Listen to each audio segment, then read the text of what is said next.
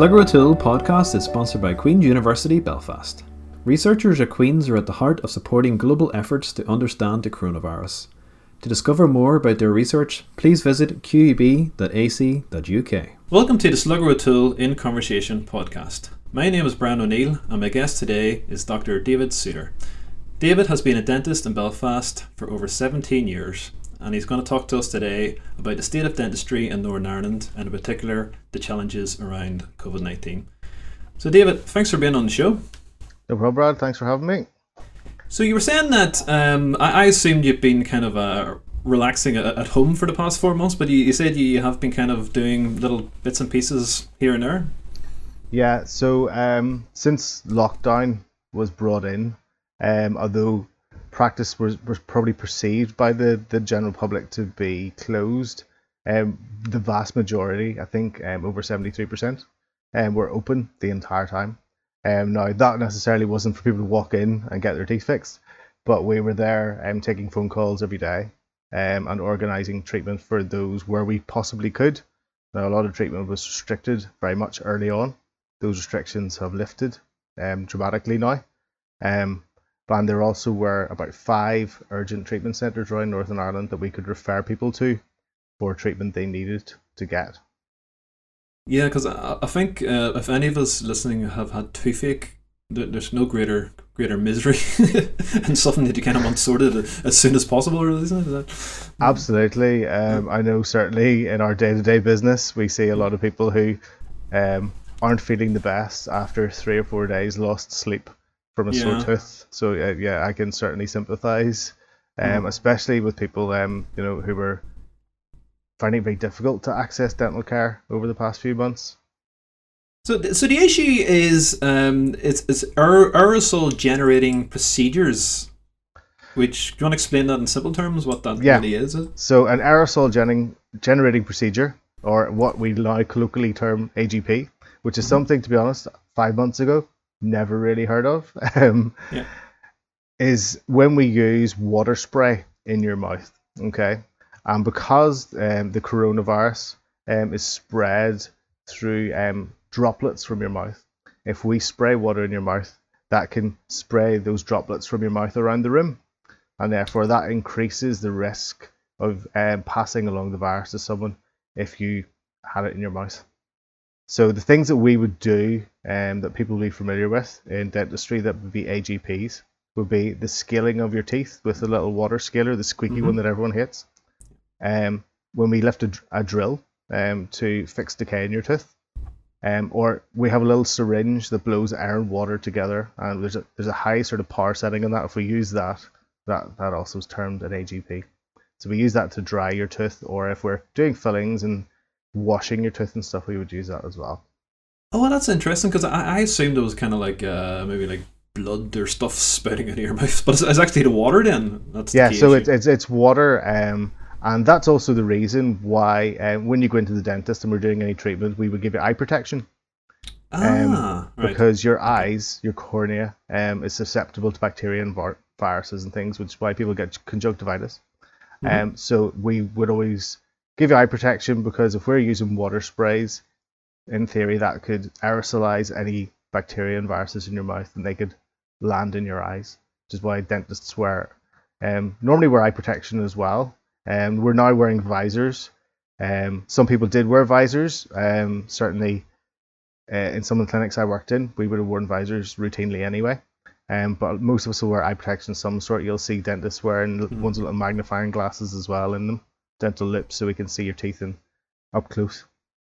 But if, if you have um, the visor on and I presume you'll have a mask, then I mean, what what are the chances of the little get getting free? I mean, is it is it slim or is it? So um, studied it, I presume. Yeah. Um, in the in general, we would use um, surgical masks, and they, mm-hmm. that's what they're now terming level one PPE. Okay, and we'll probably talk about more about that later. Um, and those are the masks when you go into the dentist, you know, you'll be familiar with us normally wearing. Um, and a visor. So the visor really protects you against splash. So yeah. that's the, that's the aerosol hitting your face and stuff. Um, it's the more sort of smaller droplets getting around the side of the mask because that mask isn't tight fitting around the side. So those masks are good to protect the patient from the dentist because most of our breath hits the inside of those masks and doesn't get through. Um, but the other way around, um, if you're wearing a mask, it doesn't protect you as much from the patient as the other way around. And that's why um, there has been this debate about people wearing masks in public as well. So if everyone wears them, it works pretty well because you protect. If someone's infected, they're protecting everyone else. Mm-hmm. But um, if you wear one by yourself, you're not protected so much from the general public, and that's where the debate about masks comes comes in. Okay, so in an ideal world, then, of what gear do you need to kind of keep safe and so the recommendations these days are for level two PPE, okay, which is the next stage up for um, doing our AGPs, and that would be a mask that's fitted to the dentist's face. Okay, so we all have to do fit testing mm-hmm. um, for these masks. Um, there's lots of different companies make versions of these masks as well. Um, a visor, gloves, and then a gown now the gown is either disposable or rewashable, but we would change we put that gown over our scrubs or over our clothes um, before we would go in to see that patient for an AGP, and then that would be removed after. Um, there's also talk, um, some people are using foot coverings and hair nets as well. And the, and the actual mask that you say is custom fit is that a is that a permanent mask or how does that? So there are again there are different versions of this. There are um, a single use variety now, um, the single use variety would be they tend to be used in industry up to this point, and they wouldn't have really been single use. They'd have been use it till it's you know for a few days and stuff. But because we're dealing with biological matter and individual patients, we can't transfer that from one patient to the other, so yeah. they become single use for us. And those masks, depending on where you're getting them, depending on who's making them, um, they can sort of be fifteen to twenty pounds ish each per, and it has to be disposable. Yeah. Oh my god, that's crazy. Yeah. Now there are reusable masks that you can change the filters in, and those are initially more expensive, but then obviously over time, um, they become less expensive, and the filters can be changed, and then the masks themselves are cleaned and wiped so that you know you're not passing anything on. Oh wow! Because I know, uh, I think I've seen on some of the hospitals in America, like 3M have a mask. It's kind of like a an air guard. It kind of like pushes air. Have you seen those ones? No, I actually haven't. That must be a new one on me. Yeah, it's kind of um, it, it just like an air barrier, and so the, the stuff doesn't get free. You know, you still. Okay. I'll, I'll send you a link to it. Um, so basically, then the issue that you're having is all this is going to drive up the cost of treating people if you have to spend you know 15, 20 quid on all this extra gear. Yes. So that that's one of the two the two main issues with um, cost, I suppose. So um, obviously the PPE is not just for me, the dentist, but it's also for the dental nurse who's in the room. So there's two of us that need PPE for every patient. um, and then if we do what's termed an AGP at the moment, um, we then have to leave the dental surgery for an hour afterwards, and that would be called a fallow time. And the idea of that, the theory is that any droplets in the room are fall. going are going to fall down mm-hmm. over that hour, and then when we go in and deep clean the room and clean all the surfaces, everything will be removed. So before you would have been treating maybe like four patients an hour, maybe, or is that about the average? It, yeah, it really depends what treatment you're doing. Yeah. Um, so we would sort of talk in day terms. Most health service dentists in Northern Ireland would be seeing around 25 to 35 patients a day. Mm-hmm. Now that's going to be a variety of things. It's going to be fillings, it's going to be checkups, crown preps, dentures, different things, and each of those takes a different amount of time. So, um, but on average, you would see 25 to 35. If we're doing the fallow periods and stuff, you know, we could maybe fit five or six patients in the day if we're using a scaler or a drill. And mm-hmm. obviously, you know, our checkups, we would see your check your teeth, do any examinations, book you for any treatment, or if not, we quite often clean them for you. Um, that cleaning is an AGP. So if we if we brought you in for a checkup and clean, we'd have to leave the surgery for an hour. And that's okay. that's the main issue. Now PP is a big issue, and we'll probably chat about that a wee bit. Um, but the main issue at the moment is this fallow period because to run a dental surgery in sort of I suppose loose terms, it costs around minimum about 120 pounds for an hour. Okay. Now that's is that is that for one dentist per dentist type of thing? yeah, so that's one dental surgery. So that's the dentist, the nurse, the lighting, the rates, the, the materials, mm-hmm. all you know, all that sort of stuff. And on the health service, um, a small filling, the dental practice, not the not the dentist, the dental practice receives about ten pounds.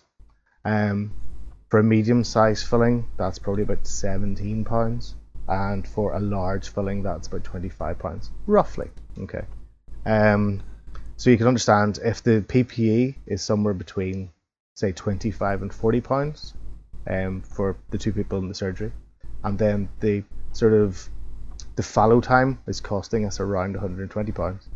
Then you have costs of about 160 pounds ish, um, for a 10 pound income perhaps.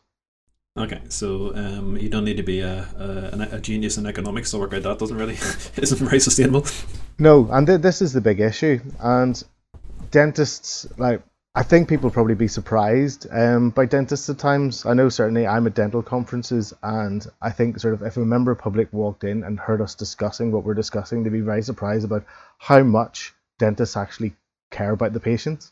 Mm-hmm. Um, I think it was Jack D said a dentist is someone who cares about your teeth more than you do. Yeah. Um, but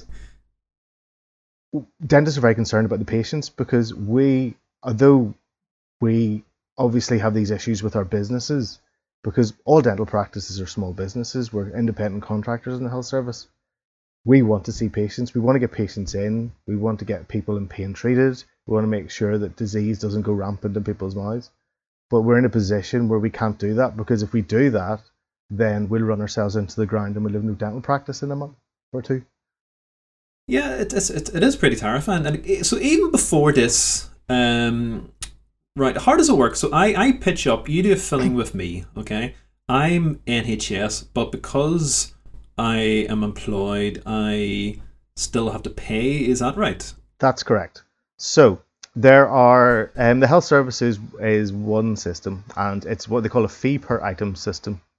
So there's a large list of treatments on the health service, and for each of those treatments, there is a fee assigned to it, and that fee is split into two parts. There is the fee that um, you will pay, and then the top up from the health service. Okay, so normally the patient will pay 80% of the set fee. Um, the fees because because over time they've went up in small inflationary rises, they're very strange. They're sort of like six pounds eighty seven and you know thirteen pounds twenty three and stuff like that. Um, so if you are someone who um, is on benefits or allowances and for some reason doesn't pay for your treatment, then the government pitches in and pays the full amount. But if you okay. are employed, you would pay eighty percent, and the government tops that up. Okay. And now, is it the case then that the government is kind of like keeps reducing that percentage over the years because they kind of know that you know the the end the customer is just going to have to pay. I mean, was, was it was it like fifty percent at one stage and then it just keeps going down or down? Um, historically, I'm not hundred percent on that, Brian. Um, certainly since I've been in health service, it has been eighty percent. Um, they haven't 80%. changed that at all. Now, what they do tend to do is they don't put up the the overall fee massively. Um, so it does go up. We do get we do get rises rises in that. Obviously during austerity times, those were very few and far between. Um, so when that the overall fee goes up, the patient portion will also increase the same amount in percentage terms. Um, the government probably, and I don't want to speak for them, but um, they probably don't want to put up the overall fee too much because obviously the people who aren't in employment they have to pay the full whack of that. Mm-hmm. Um, so, but if compared to dental charges worldwide, um, it would be certainly perceived within the profession that the NHS payments um, for per item are generally artificially low. Yeah. Um, and there's certainly that's why um, we would see maybe 25 to 35 patients a day in the UK as a health service dentist, but perhaps in other countries they're maybe seeing 12 to 15 patients in a day. Yeah, because I mean, I'm always whenever I see you, I, am kind of always shocked at, at your kind of workload, right? because I mean, you, you are essentially doing like a lot of it is kind of minor operations, and to for the focus and attention that it must take. You know, because I mean, I, I, am always glad that I, I always seem to get lucky and get in first thing in the morning, but I, I don't know if when I get you like quarter to five, you're, you're tired. so, but it, it's, I mean, is that the reason why the burnout rate is so high with dentistry? This sheer volume and intensity of the work? Yeah, I think so. Um, and, you know, certainly a lot of my colleagues I know who um, have been health service over the years and then have changed to private um, are not doing so to suddenly rake in loads of cash it is generally to reduce their workload and have a better quality of life, um, and sort of you know maybe earn the same amount of money but see 15 patients a day, and you know and have probably because they have that more time to enjoy their job more. Um, so I think some sometimes it's it does seem like a little bit big. It, it's a term within the profession. It's a bit of a treadmill, um, yeah. you know, where you're sort of seeing people as quickly and as efficiently as you can, while obviously trying to provide the best level of care you can. Um, a colleague of mine, I think, was on a local talk show um, last week, and you know suggested that you know ten pounds. There's nowhere else within the health service where someone will prov- provide um, a small surgical procedure for ten pounds, for you know including all the costs. Yeah. Well, and to clarify the cost, because if someone's unemployed um, and the health service pays 100% of the cost, is that 100% of their no, uh, nominal rate for the work as opposed to your actual cost for the work, if you know what I mean? Yeah, they pay 100% of the, the fee that the, the department, aka the government, has set. Okay, so so their fee for 100% of doing a fill-in I don't know. It could be. You, you say is, is it like is that the ten pound, fifteen pound, twenty five? Yeah, yeah, roughly, yeah. Okay, but if I was a private customer, you would charge me what, maybe 60, 70? Well, it very much depends on the size of the filling as well. So the health yeah. service, um, the the fillings are based. This is going to get quite technical, but if if you think of your tooth as a cube, mm-hmm. um, if you do a little filling on the top of the cube, that's kind of your ten pound filling. If it goes down one side, you're talking your fifteen to seventeen pound filling. If it goes down two or more sides, then you're you're in your twenty five pound filling range. Now that filling on the top of the cube, the little ten pound one, that could be a tiny speck, or it could be the entire surface of the top of the cube.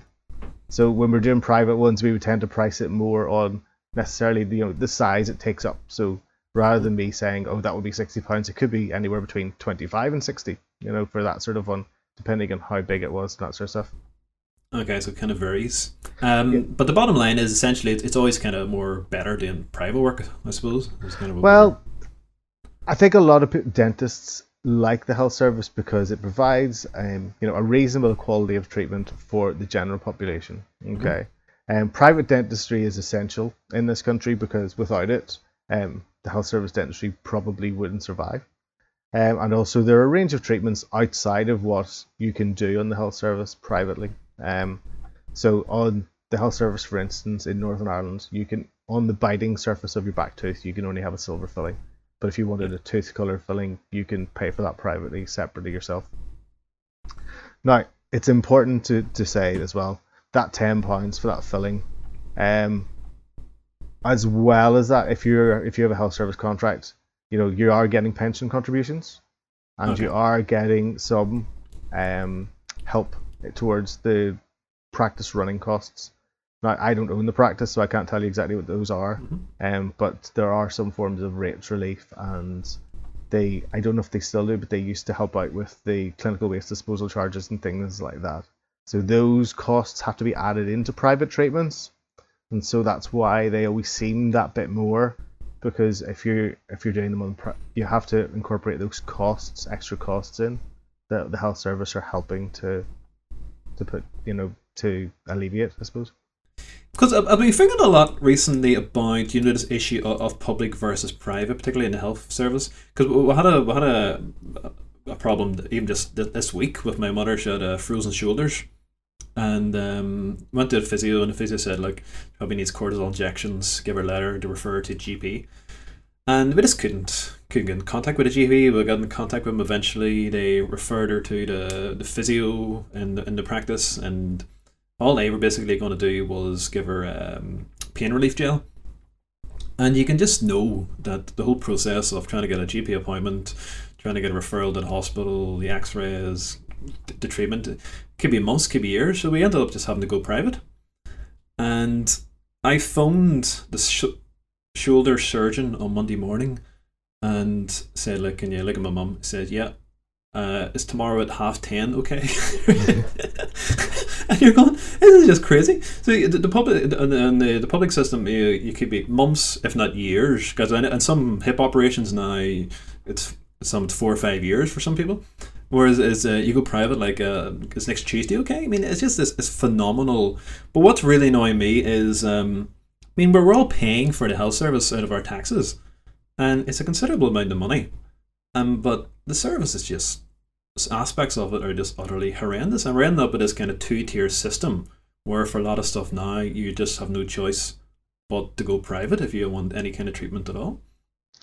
Yeah, um, I can't I can't disagree with any of that. Um, I do think that probably the UK is quite a rich country uh, overall, and as a proportion of our wealth, this is going to be really unpopular. Um, we probably don't pay enough tax to fund a health service. Um, in other countries, the tax can be higher than ours, and yet they still have to have some form of insurance for a lot of their health service. Um, so I think successive governments have tried to keep taxes low because it's popular, but also keep the health service because it's popular. But unfortunately, those two things don't quite add up. And the health service is a really, really expensive thing to run. Um, you'll know if you've ever had to fork out for the private treatment how much these things can cost. Yeah. Um, I sort of lost my thread there a wee bit, but yeah. So yeah, basically, healthcare is essentially a very very expensive thing, and what has happened over the past maybe fifteen years is that the costs involved in healthcare have went up massively. Um, obviously, and this is this is a very important thing. Lots more regulation has come into healthcare, and that regulation hasn't come in because you know someone just decided it should. It's come in because of things like Alder in over in England um, it's come in because of Harold Shipman. It's become come in because of all these different things that have happened. Someone's went, you know what? There was no protection for the patients at that point in time against that particular thing, and we need to bring that in. And so things, those things have been brought in to protect patients. That's very important. Um, but those protections add cost, and no funding is given to do that and so therefore more co- more of the money for the health service is going on these bureaucratic things, which are very important, mm. but at the same time, you know, sometimes that's taking away from the treatment and the waiting lists and all those other things that need done. Um, certainly within dentistry in Northern Ireland, um, a number of years ago, practice inspections were brought in for every dental practice in Northern Ireland. And I don't think there's a dentist here who here, there's only me, uh, in Northern Ireland who could say, you know, it's not important that we're inspected and to make sure that everything's okay. Now, the vast majority of dental practices were already inspected in Northern Ireland, let's be clear, because all health service practices was already inspected. But if you were solely private, there was no legislation to cover that, so they may not have been inspected. Um, when the legislation was brought in, they didn't because legislation is difficult and expensive and all this stuff. They didn't bring in an entirely new piece of legislation, but they put dental practices in under private hospitals, mm-hmm. and therefore the legislation in which we are inspected under is incredibly rigorous, um, because it's for a hospital, not a dental practice. Okay. Um, now we all comply. Um, if you can go onto the RQI website and check every dental practice, their inspections, and there is very little non-compliance or things that dental practices have to do within Northern Ireland in general. In fact, our rates are really good. Um, but that's all added cost to a small business that to get all the paperwork, everything put in place for those inspections. And that's important. It's there. It's important we're doing it, but it does, you know, add to all the costs of running businesses and running healthcare. But how, how do you judge? I mean, is there is there is does the system judge the quality of of the work? I mean, how do you judge a good dentist versus a, a bad dentist, or can you do it? So, um, those inspections are to make sure that we're following regulations and to make sure that safety is paramount for the patient. In terms of our actual work, that those inspections do not inspect that. Now there is a system for that too, but that's for health service dentists, and that's called the referral dental service. So um, periodically, I would need to double check, but I think it's every three years. Um, we get um, a number of records of our treatment called up by the department or the board, and the dentist will go through those records, and then they will um, invite those patients in to be seen, and then they will check what's been done. Okay, so they have a look at the quality of the work essentially. Yeah, absolutely, and to make sure that we're doing it as well. And uh, are most dentists okay, or do every now and again, occasionally ones get struck, struck off, or whatever the process is? Like every um, profession, you know, there's someone who's maybe not just up to scratch, um, and that's what these processes are there to, to find out, because again, it's all about protecting the patient. So we have the General Dental Council, who's our overarching body, and if there's a fitness to practice committee, and people will be brought up in front of that if deemed necessary, and they will um, either get remedial action, which could be further training, supervised what during their work, or struck off if they have done something really bad. Um, in terms of the health service stuff, um, I I don't. It's never happened to me, fortunately. I hope my work's good enough. Um, I don't know exactly what they do if they discover, you know, their work's not up to scratch. I'm assuming it's dealt with on some local level first and then perhaps escalated to the GDC. I don't know. Okay. Um, so one of the, the big questions I wanted to ask you, David, is um, why is your service so good and my GP service is so terrible? Right? Because whenever I I haven't been to my GP in years because what, what normally happens is you, you ring up and you get engaged tones, or it takes you like days to get an appointment. And if you do get an appointment, it's like three or four weeks. And when you turn up, you could be sitting in the waiting room for an hour, hour and a half, and you go in, and it's, you, you eventually get seen. Whereas it seems to be like with dentists, with you guys, you know, I'll, I can phone up, call gets answered, I get an appointment on, I get my text reminders, my email reminders, I pitch up at the allotted time. It's you've got nice furniture and copy of today's newspaper. Generally, you're seen at the appointment time. You're in and out in you know, whatever it is 10, 15, 20 minutes. And I just can't understand why why are dentists and probably same opticians why are they so much better than the kind of GP service? And because what where, where I'm kind of getting at is, but is the fact that because you're kind of private and there's a market, does that force you know to kind of up your game? Whereas my GP, as far as I'm aware, he gets paid like a yearly fee per patient, and it doesn't matter if he never sees him or sees him 20 times, it's the same price. So I think it's, it's almost like a perverse disincentive to never see anybody. If possible, you still get paid. So you see where I'm kind of getting at? So I'm trying to, trying to understand does the market and the kind of commercial aspect kind of force you to have a kind of better service within dentistry that GPs don't have to do? So I think they're prob although they're both healthcare, they're pro- they're very different things. So the vast majority of the people I see aren't sick or aren't in pain, and a lot of it's routine. Sort of we would do screening care, you know, to nip stuff in the bud. Whereas with medical care, it doesn't really work like that. I think the other thing is that there's a lot of this country that maybe don't have a dentist or don't go to the dentist a lot more than we would like. Um, but everyone goes to see their GP at some point because everyone gets sick at some point. So every single person in this country has a medical card, we would hope, um, and they're registered with the GP. Um, GPs, there's a, a massive shortage of GPs um, as well at the moment. Um, so their workloads are massive.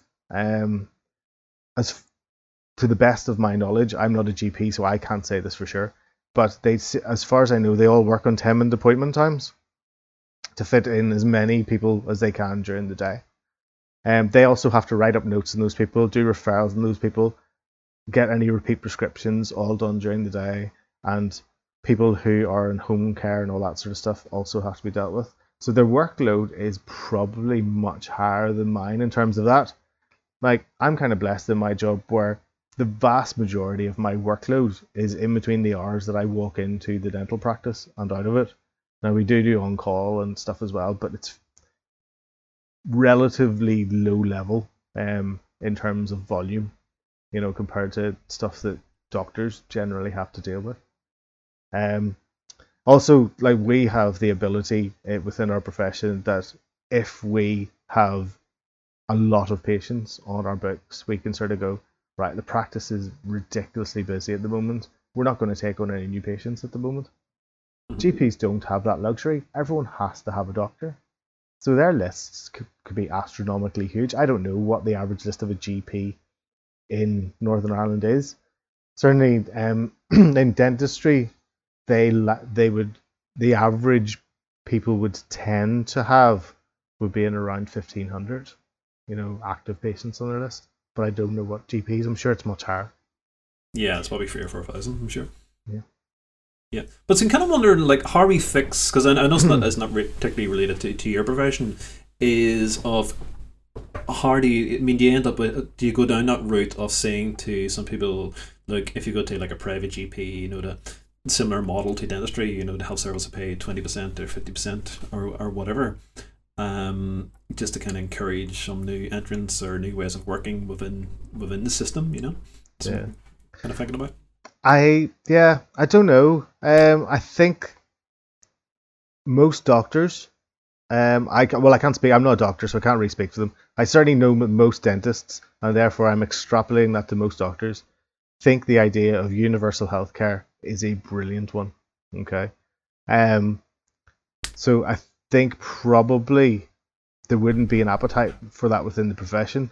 but the appetite would be would be for is probably better funding of that care. Um, I suppose there's there's arguments over the years for different things like certainly with the dentistry of something called core service, where you know the really important things, the things that'll save lives and you know prevent as much pain as possible, would be you know protected and sort of free or low cost at the point of access, but then sort of more cos- cosmetic and fancier stuff, you know, um, would be private, and you know some some people are advocates of that, some people aren't.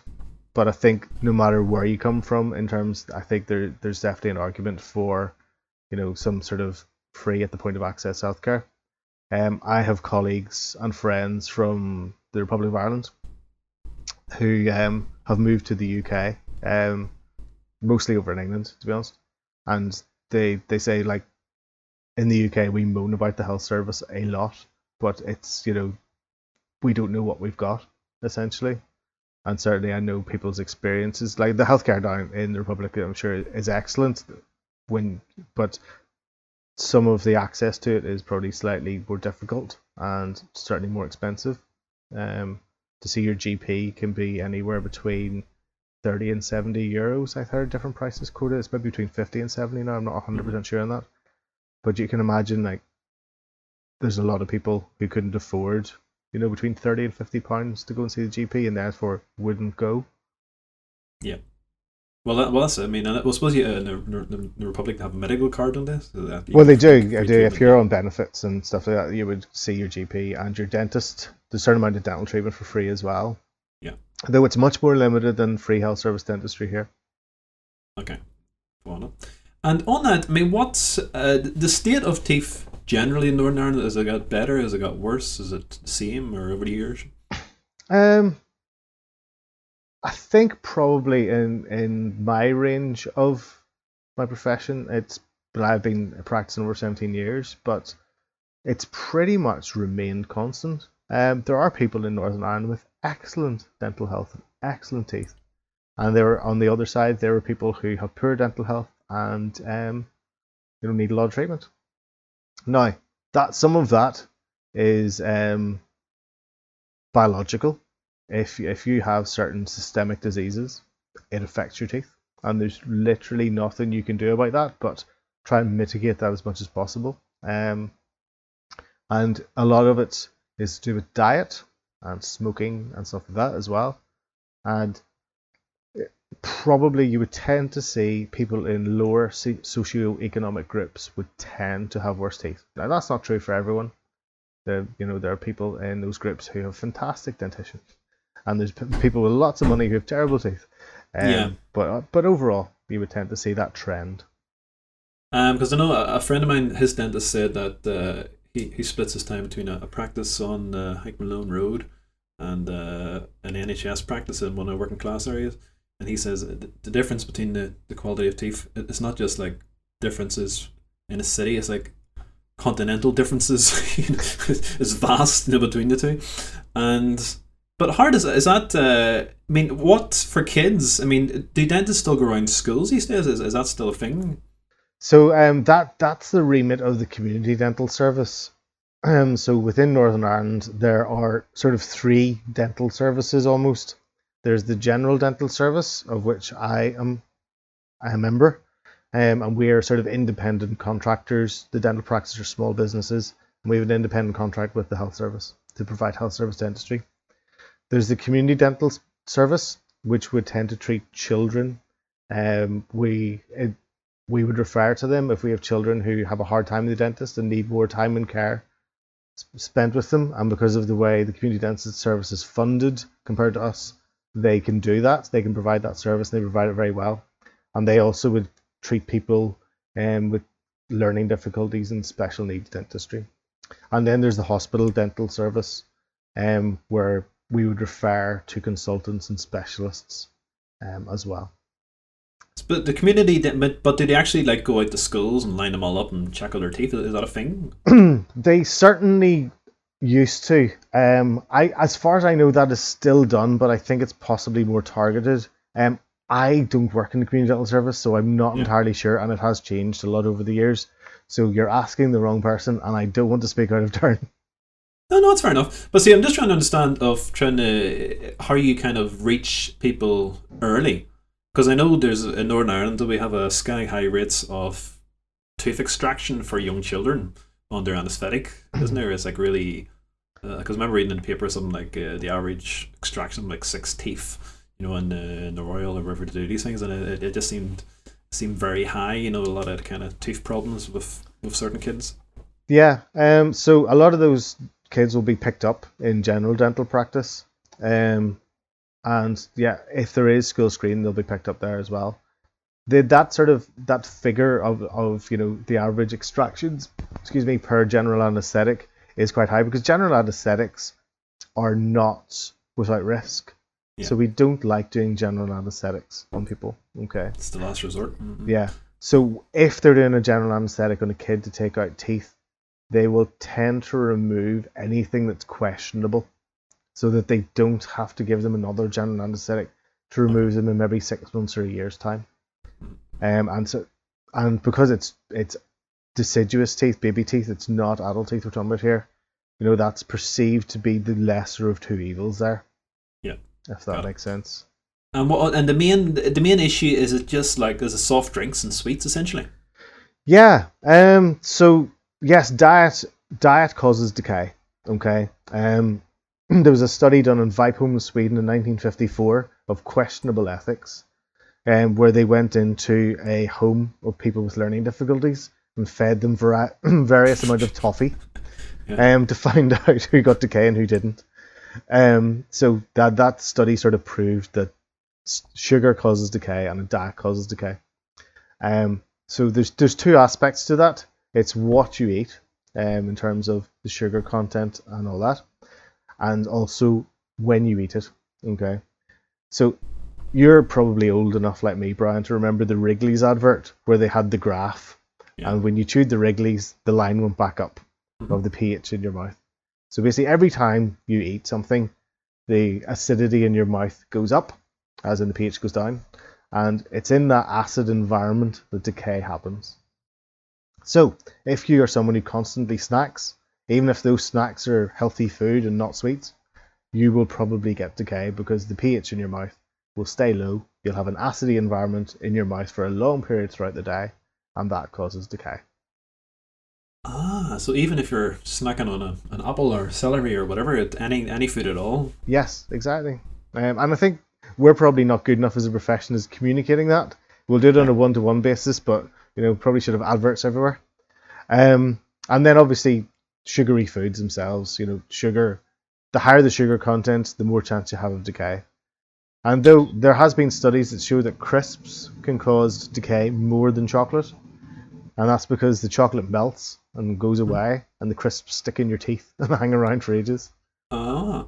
And then, isn't there something about soft drinks are particularly damaging? is it the is it is it the acid or something as well as the sugar or the bubbles? Is it, yes. So, um, when you um carbonate a drink, um, that you're dissolving carbon dioxide into the water, and that produces a mild carbonic acid, um, which is slightly acidic. Okay, so that's the first part of it. So you, you're increasing the acidity of the drink by carbonating it. Then, because this acidity is bitter, to try and combat that, to have a wonderful tasting beverage, the sugar content is increased. Oh, okay. Um, and then there is a certain um, soft drink which is very popular worldwide, a household name, um, that as well as the carbonic acid and the amount of sugar also contains phosphoric acid as a flavoring, and phosphoric acid is something we use in dentistry to etch teeth. So it's not particularly good for your teeth over a long period of time. Yeah, and what about these? Because um, I see a lot of school kids eat energy drinks. Oh, they're terrible. yeah, because they're like stick to your teeth. Is that the issue? They're, they're they're very high sugar, and obviously they're fizzy as well. Um, but as I think, in terms of general health, they're terrible. The amount of caffeine and stuff in them. Yeah. And there's been a lot of work done on that eh, from the medical profession. You know, showing the disruption of sleep patterns, and then it becomes almost an addiction to them because you're so tired because you can't sleep properly, so you drink more yeah. of them, and it's a big issue in young people. So, yeah, they're, they're absolutely terrible. I have to say. And uh, is there an issue with tea and coffee apart from staining? But is there, is there any problems there? Um, tea and coffee generally are not too bad. Um, yes, they will stain your teeth. Um, anything with tannins will stain your teeth. So tea, coffee, red wine, stuff like that. Um, but, but the issue with tea and coffee is sugar. If you have sugar in them, and or if you're having, I suppose, largely milky coffees, there's a certain amount of lactose sugar in that. But where they're mostly water, no, they're not. They're not that bad. Because I'm just thinking the issue probably is like I'm probably like most people have a bit of chocolate or a biscuit with my cup of tea. well, that that is a, that is a bit of an issue. Um, my mo- my mother trained us from a young age to drink tea only and not have biscuits, so I'm not used to having biscuits with my tea. Uh, you, have I, I, I was the opposite. I, I had a, a childhood of, of mojos and blackjacks, and I've got, I've got the, the fillings to, to show it. Um, so then the and you should brush your teeth before eating. Yeah. So the recommendations are that first thing in the morning when you get up, you brush your teeth. Okay. And the reason for that is that overnight your salivary glands shut down and saliva is the thing that protects your teeth against decay the most. So when you have all that acidy stuff in your mouth, your saliva neutralizes that and brings the pH back up to a more neutral environment to stop the decay. Mm-hmm. So while you're sleeping, like a lot of your body, um, your saliva shuts down. So that's why if you're a mouth breather, you wake up with a furry mouth in the morning. Yeah. Um, so we advise brushing first thing, freshens your breath because your minty toothpaste, and also it puts lots of um, fluoride around your teeth, and that protects you against your breakfast. Now, if you have your breakfast first and then brush your teeth, what you have done is you've re- made an acidy environment in your mouth, and then you're getting your toothbrush and you're rubbing your teeth while they're all acidy. And the acid, if you know, if you pour acid on something, it'll sort of break down the surface of it. So then, if you abrade it, it's you're going to rub away the surface in that acid environment. So if you eat shortly before you brush, then you're effectively brushing a little tiny bit of the surface of your tooth away. Now, Ooh. a little tiny bit, microscopic amounts, but over a long period of time, that all adds up. So the idea is if you brush your teeth before your breakfast, um, then the fluoride in your to- toothpaste is still there, rummaging around your mouth, to protect your teeth against your breakfast to a certain extent and also increase the pH. Now, I know people have issues with brushing their teeth and then drinking their orange juice for breakfast because the taste's yeah, not great. The taste, yeah. So yeah, that's that's why I'm, it's a really sort of basic thing.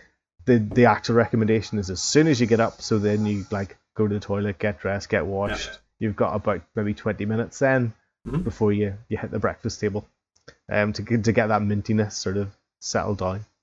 Yeah, because my own personal routine was uh, when I get up, I have a, I have a cup of tea with milk, mm-hmm. and then I wait like half an hour, uh, brush my teeth because I, I think my teeth stain quite easy, and I figure yeah. you know get it teeth stain away, and then I'll wait like half an hour or so before having my porridge.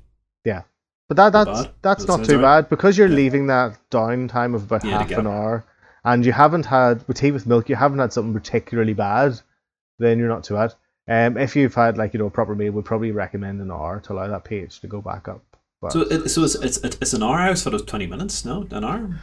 Mm. Again, it, everyone, you know, we say an hour to allow for you know the best thing to happen. You know, in other words, the pH to go as, as high as it can. Everyone is different. You know, we're all biological beings. Um, mm-hmm. your mouth's not the same as my mouth. Your salivary glands don't work at the same efficiency as mine, and so forth. And it also depends on what you eat as well, how low the pH is when. So say with a cup of tea with milk and no sugar and like that, you know, probably half an hour is absolutely adequate.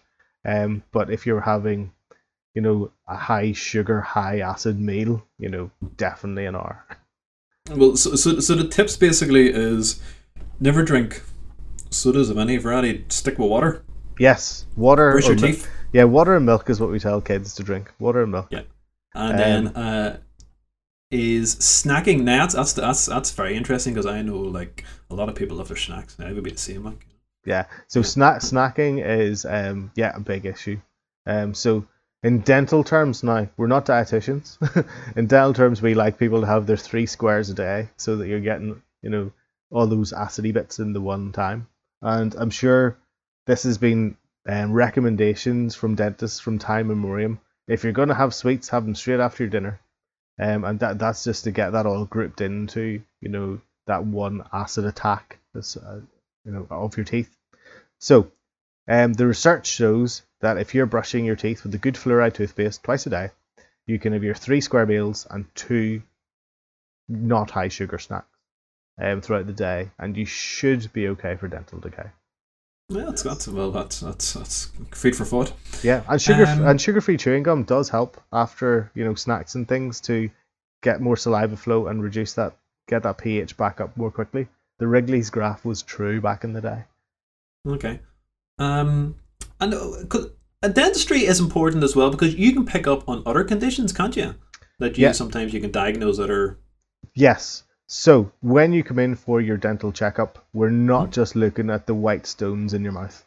Um, we do look at those, those are important, but we look at your gums, we look at your cheeks, we look at your tongue, we look at the roof of your mouth, we look um, underneath your tongue as well, and we uh, will, depending on what we what we see when we look at you, sometimes we'll have a wee feel around your face as well, um, and th- those are to detect. The big one is oral cancer, and there's different types of that. Um, other soft tissue disorders, um, of which there are many, and some of those will be symptomless, and some of them will have symptoms. Um, and we would p- try and pick up on any of those, and if they require further treatment or referral or anything, get that sorted out for you as well. So, back when I was in university many moons ago, um, they told me that each dentist would normally pick up one case of oral cancer throughout their career. Now, I think that is probably increased, to be honest, because of life's, you know, lifestyles and stuff. Um, certainly in my practicing career so far, I have had three patients um, that we've picked up and got referred and treated and so forth. Um, so yes, we do see it probably more commonly than we'd like, actually. Um, but that's why we, we invite people to come in and have let us have a look at them every now and again. I know sometimes we have I have patients who maybe have lost that last tooth and then they're onto full dentures and they'll say, Oh well, I don't need to come back now. Yeah. And it's kinda like, Nope, we're still gonna ask to see you once a year to look at your gums and make sure everything's healthy. Okay. Um it'll be five minutes once a year, but you know, it's important that that's done. And the because uh, earlier on you mentioned that you know a lot of people don't go to the dentist. Do we know what percentage of people never go near a dentist? People do know that. I'm not one of those people. Um, yeah. There will be statistics. I didn't look them up before this. I'm sorry. No, that's okay. but I'm just kind of curious. Uh, uh, as a something then that we probably because I'd be honest with you, even myself. I mean, it was seven years before I to dentist before I went to you. I hated dentists, right. which, which is a not a not an unusual thing, but yeah. I mean it probably does make sense for people to get treated more often. Really. Yeah, I think actually in Northern Ireland we're probably not that bad, um, compared to probably other parts of the UK, um, because of there's a high proportion of health service dentistry in Northern Ireland compared to certainly England. I'm not 100% about Scotland and Wales the systems are very different within different parts of the UK. So Scotland is more similar to us. England is a very different system, and I think Wales is the same system as England. Um, England and Wales originally had our system, but theirs were modified. Um, but we we've maintained the same system all the way through, more or less. Um, mm-hmm. 17 years ago, when I signed up my contract to the health service, they told me it would be gone within six months, and we'd be doing a new system, but it's never happened yet. It's gone. And and is is there a shortage of dentists, or are, are we okay for dentists? So there was a shortage um, way back when when I decided um, to become a dentist um, somewhere in my teenage years. There was a shortage of dentists, and I went, you know what? If there's a shortage of those people, I should be one of those people. Yeah. Um, because then there'll be work. Um, with the changing of the EU regulations in the late 90s, it meant that EU dentists could work anywhere within the EU, their qualifications transported. Um, now there was work done in that because um, it was happening while I was at dental school, um, where there was inspections and regulation across every dental school in Europe to make sure that there everyone was of a standard to work in every other country. Now there are sort of things you have, you know, obviously within each country you have to know the language and all that sort of stuff. Mm-hmm. But what that meant was, and I think probably our listeners would anecdotally know this, that a lot of dentists came over from Europe to Northern Ireland and the UK, and certainly, you know, there's quite a few guys from Poland and Spain and different places who have come over to work here, and because of that, there wasn't, there hasn't been a shortage of dentists, okay, recently. Um, will that change come Brexit? We don't know, um, because we don't know what what's going to happen. You know, in terms of will Brexit put people coming off, coming over to work here? Um, certainly, the dentists who are here are going to stay. Um, I had to look into this because I'm technically a European qualified dentist because I didn't qualify in the UK. Oh, um, okay, yeah. So I had to make sure I could still work after Brexit, and I can because I'm already registered. Um, but certainly, you know, that might, might become an issue. Back in the 80s, um, Mrs. Thatcher closed a number of dental schools, to my knowledge. I believe there were 25, and it's down to about 13 in the UK. And that created the kind of shortage in the early 90s, but then that was mitigated against by our colleagues from Europe. But mm-hmm. we don't know if that's going to change over the next few years. And on Europe, I mean, is it, is it still a fashion? Because I used to see ads in the paper, you, know, you mm-hmm. fly to Budapest and get your dental surgery done and all this here type of stuff. Is, is dentist is dental touristry still a thing? And if oh, so, ab- ab- is it, why ab- is it so much cheaper then? And absolutely. Um, I don't know the exact reason. Um, I know that our costs are high, um, within the UK and Ireland um, in terms of regulation, which is important as I've stated, um, and also the materials and all those things. Um, I can't say for sure why it's so much cheaper in those other countries. I would assume the dental companies that we deal with are selling the same things to them for the same price. But it's probably market variable, and if the incomes in that country aren't as high, then they have to price their stuff accordingly, and that's just the way it goes. Um, yeah. But yeah, there's there's definitely people um, within Northern Ireland and definitely the UK who go over to other European countries to get implants, particularly implants done because that's the thing that probably is advertised the most and has the yeah. biggest price difference. And also, I mean, there is people come from from Dublin up to Belfast, isn't there, for dentistry? Oh, absolutely, yeah, absolutely. Yeah. There's quite a f- there is certainly along the border practices. There's quite a burgeoning um, amount of dentistry done um, in comparison, or sorry, non-comparison, you know, from our our friends from across the border. Um, again, dentistry costs that bit more down there. Um, and again, there's probably historical reasons for that in terms of the cost to run a practice Um, certainly for a long time, their insurance was much higher than ours, um, and stuff like that. But yeah, the um, we definitely do see people coming to the north from the south for dentistry. Yeah. Okay. Well, sure. We'll probably uh, start to uh, wrap it up now. But was there any other issues that you kind of want to highlight before we before we finish, or is there any kind of systems around the world that you think you know we could look at, or is there any way you would change the system, or is it just kind of more money? Is there some kind of way? Um, there, yeah, there are different systems out there. Um, there are arguments for and against a lot of systems. The system we work at the moment, I have to say, is probably not ideal in most eyes.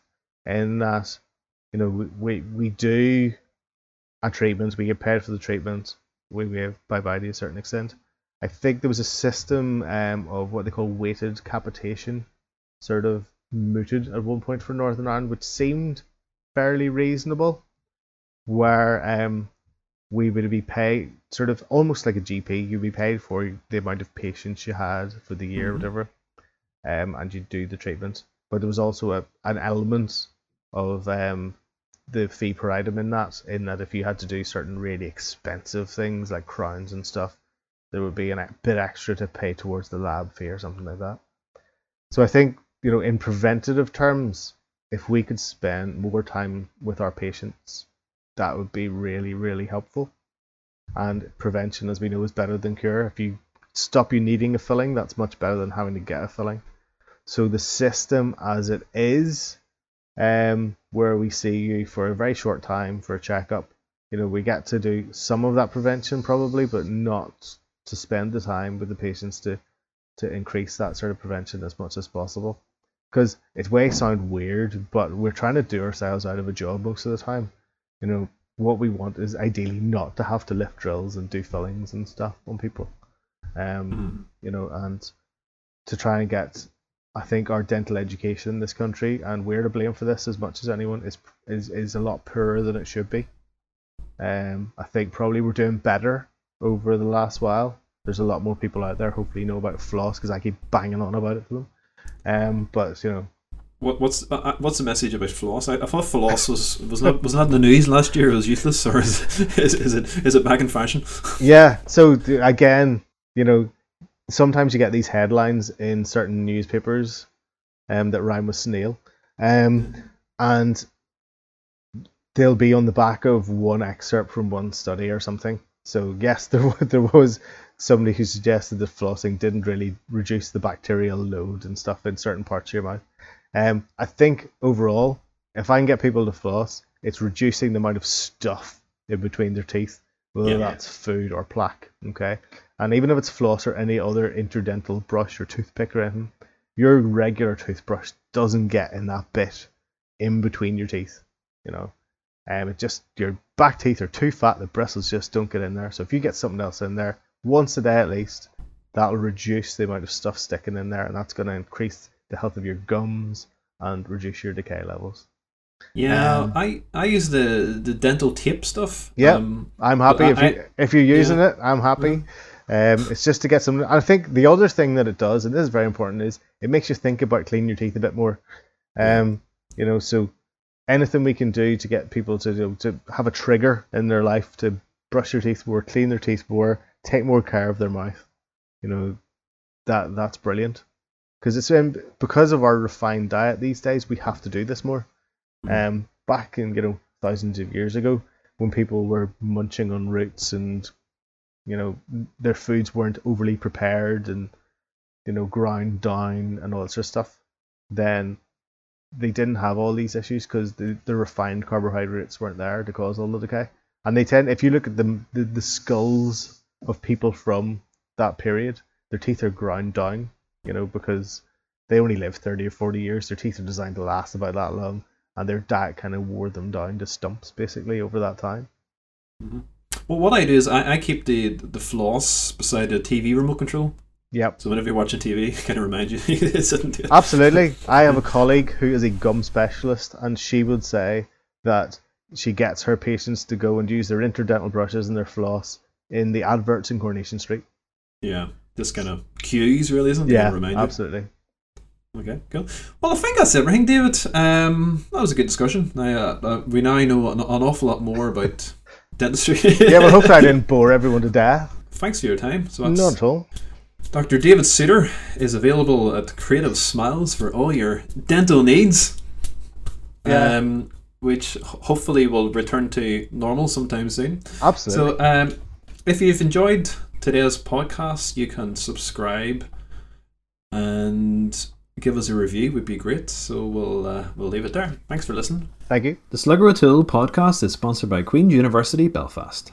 Researchers at Queen's are at the heart of supporting global efforts to understand the coronavirus. To discover more about their research, please visit qub.ac.uk.